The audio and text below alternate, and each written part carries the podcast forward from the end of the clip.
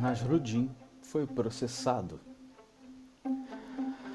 Nasruddin ia pela cidade dizendo que os sábios desta cidade, colocados juntos, não sabem nada. Um dia, um grupo deles levou Nasruddin ao tribunal e exigiu que ele voltasse atrás em sua declaração, ou senão enfrentaria um castigo. Está bem, disse Nasruddin. Então, ele apresentou a cada um deles um pedaço de papel e lápis. Depois comentou: Agora, cada um de vocês deve escrever uma resposta à seguinte pergunta: O que é merda? Todos eles escreveram uma resposta e entregaram-nas ao juiz, que as leu em voz alta.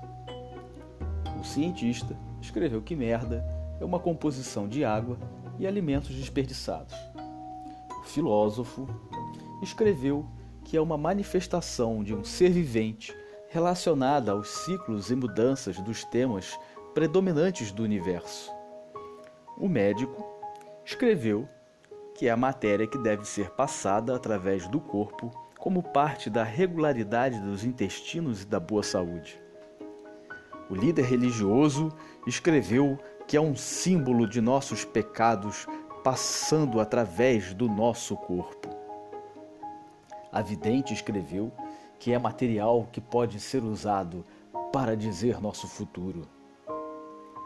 Depois de ouvir essas respostas, Nasruddin comentou com o juiz: O senhor vê o que eu quero dizer? E concluiu: Todos esses sábios colocados juntos não sabem merda nenhuma.